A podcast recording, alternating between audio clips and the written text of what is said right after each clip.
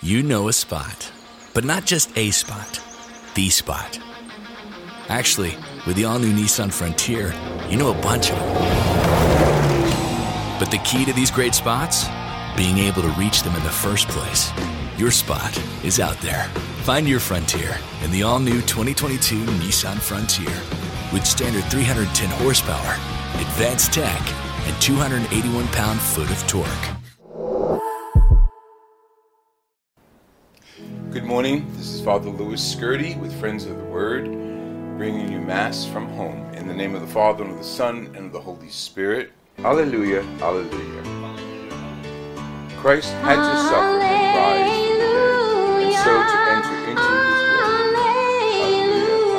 Alleluia, Lord be with you. A reading from the Holy Gospel Jesus said to his disciples, Amen, amen, I say to you, you will weep and mourn while the world rejoices. You will grieve, but your grief will become joy.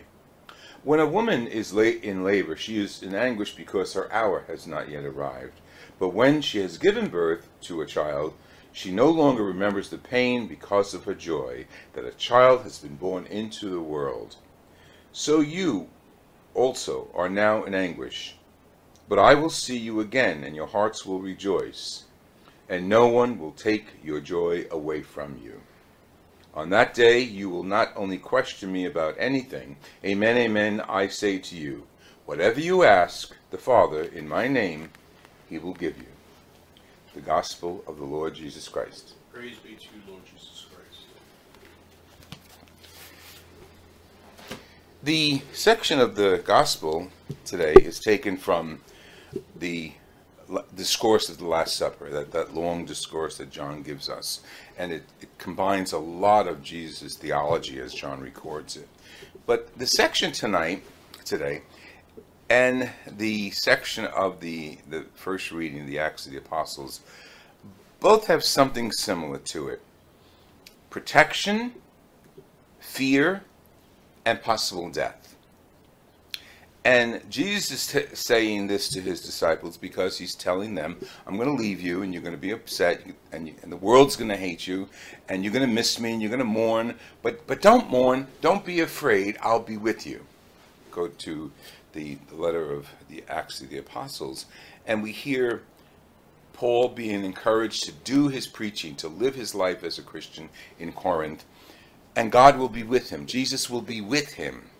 And don't worry, um, not, no one will harm you. I have people in the city watching over you. Now, eventually, we know Paul goes back to Rome, and there we believe he was beheaded. So, this piece is for Paul, a revelation while he's in Corinth. Now, it's a touchy subject. We, we have to talk about it, though. We're Christians. Death, suffering, and death. During this period of the coronavirus, I don't have the numbers in front of me, of how many people throughout the world have died. And what we are encouraged to do throughout this suffering period is not be afraid. Some people that we know and love and have prayed for have died. Now, what are we afraid of? Dying or leaving behind those that we love? And Jesus was caught in that dilemma too at the Last Supper. He was speaking about his dying, probably knew his resurrection was down imminent, but he was also upset with leaving his disciples and knowing how upset they were with the fact that he'd be leaving. And he tells them, Don't be worried, don't be afraid, I'm with you. That's a really significant part of our faith that Jesus is with us through our illness and when we close our eyes in death. If we now invest our time and prayers in Him, He will be with us when we're died and when we're dead and when we have died and when we have gone into His presence. We need to remember that. As we help people today, and whether it's feeding or nursing or any way helping people through this COVID virus, even socialization, even talking, even calling or FaceTiming someone through this socialization that's distant from us, is, is a part of us conquering the fear of separation and isolation. And I think it's up to us to leave ourselves open to the presence of Christ, giving us the energy to go forward. And no, not ignore the illness, not ignore all of the, the suggestions, masks, distance, isolation, etc., but to not be afraid. Now, that's key here. Fear can immobilize us. Fear can, can distract us and control us and, and make us stagnant mentally and spiritually. That's why Jesus, who knew us, knew fear, and knew his, his disciples were afraid, encourages us today, but throughout the scriptures, do not be afraid. Do not be afraid. The angel said that to Mary. Do not be afraid. Jesus is telling us that do not be afraid. A consistent phrase in the scriptures assuring us of the connection with God that we have. When we pray, we are one with God.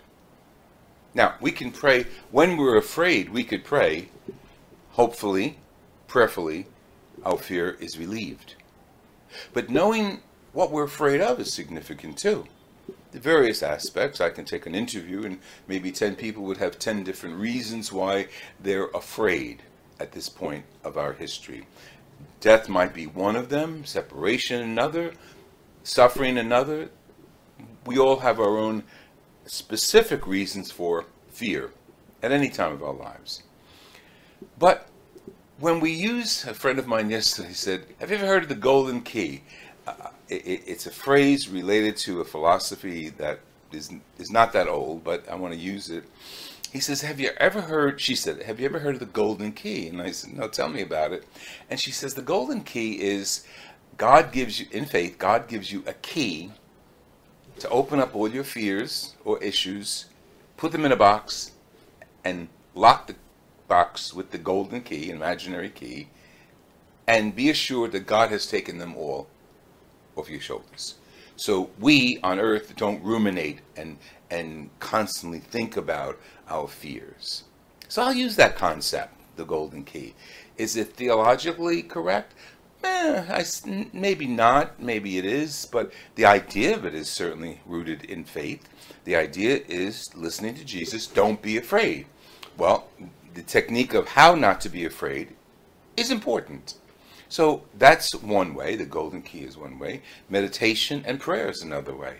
To put ourselves in the presence of God, and as I say this, I look over to my right side, which there's a nice little chair. A great chair, great light, to take every day a piece of your day just to meditate and be in the presence of God. No matter what your favorite chair is or your location. It could be in your backyard or on your roof. It doesn't matter. Just take some time each day, we're encouraged, to bring Christ into our hearts and words. We could listen to his scriptures. We could use the scriptures of the day. We could just open the scriptures to anywhere he's speaking to us. But the concept is focus on Christ and Jesus with us. And I say Jesus and Christ because he, he's Christ of glory, but the Jesus who walked the earth. He is Jesus Christ. But his combination, his presence for us, breaks time and breaks through time and space. So Christ is with us when we pray and we identify and speak to him as Jesus, our brother who walked this earth, who knew fear, at the Last Supper, he expressed his knowledge of fear in his disciples. Right after that, at the in Garden, he certainly expressed fear, asking God to his will let this cup pass but if not your will be done. So so fear is something that preoccupies us stops us in our tracks and distracts us. Because we focus on fear we're not focused on hope. So, as Christians, and because we recently celebrated the Ascension and we're in the Easter season, focusing on Christ, Jesus, our Lord and brother, during times of challenge, during times of persecution, during times of illness, during times of dying, we focus on Jesus in our lives, being comforted with the fact that He's there with us, being comforted with the fact that we're holding Him to His word. Do not be afraid At the end of the Gospel of Matthew, we re- we're reminded, I am with you all days until the end of the ages. So he's not going to just appear. We've got to bring him in. He's there.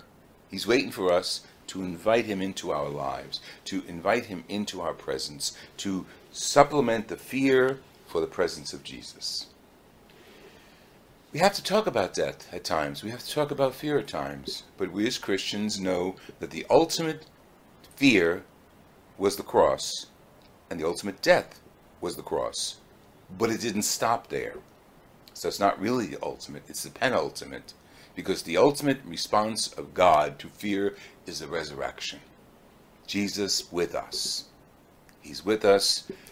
And, and don't remember, and don't forget, the week before the Passion, we have that scene in which he's coming through the, the, the, the gates of Jerusalem, and we were there in Jerusalem. We were in the in the garden across from the main gate and the main walls of the city, and we saw the gate through which he came on that first Palm Sunday. The hosannas ringing in his ears.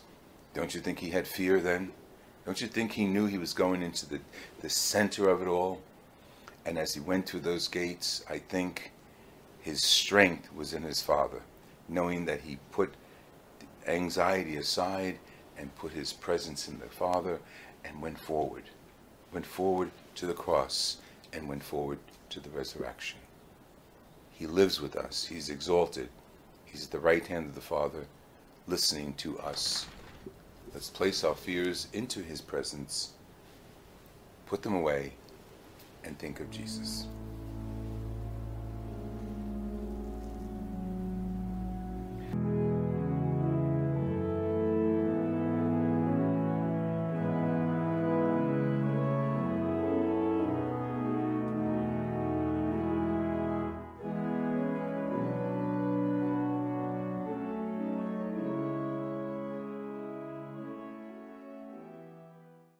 You know a spot, but not just a spot, the spot. Actually, with the all new Nissan Frontier, you know a bunch of them. But the key to these great spots? Being able to reach them in the first place. Your spot is out there. Find your frontier in the all new 2022 Nissan Frontier. With standard 310 horsepower, advanced tech, and 281 pound foot of torque. In a world that's a little simpler comes the tale of Veltyma fungicide. Swift, simple, and secure. It's a corn growing story without all the drama. Unless you add totally epic music. Really random sound effects. And a cool announcer guy. Get ready for the blockbuster yields of the summer with Veltyma fungicide from BASF. Coming soon to a field near you. Always read and follow label directions.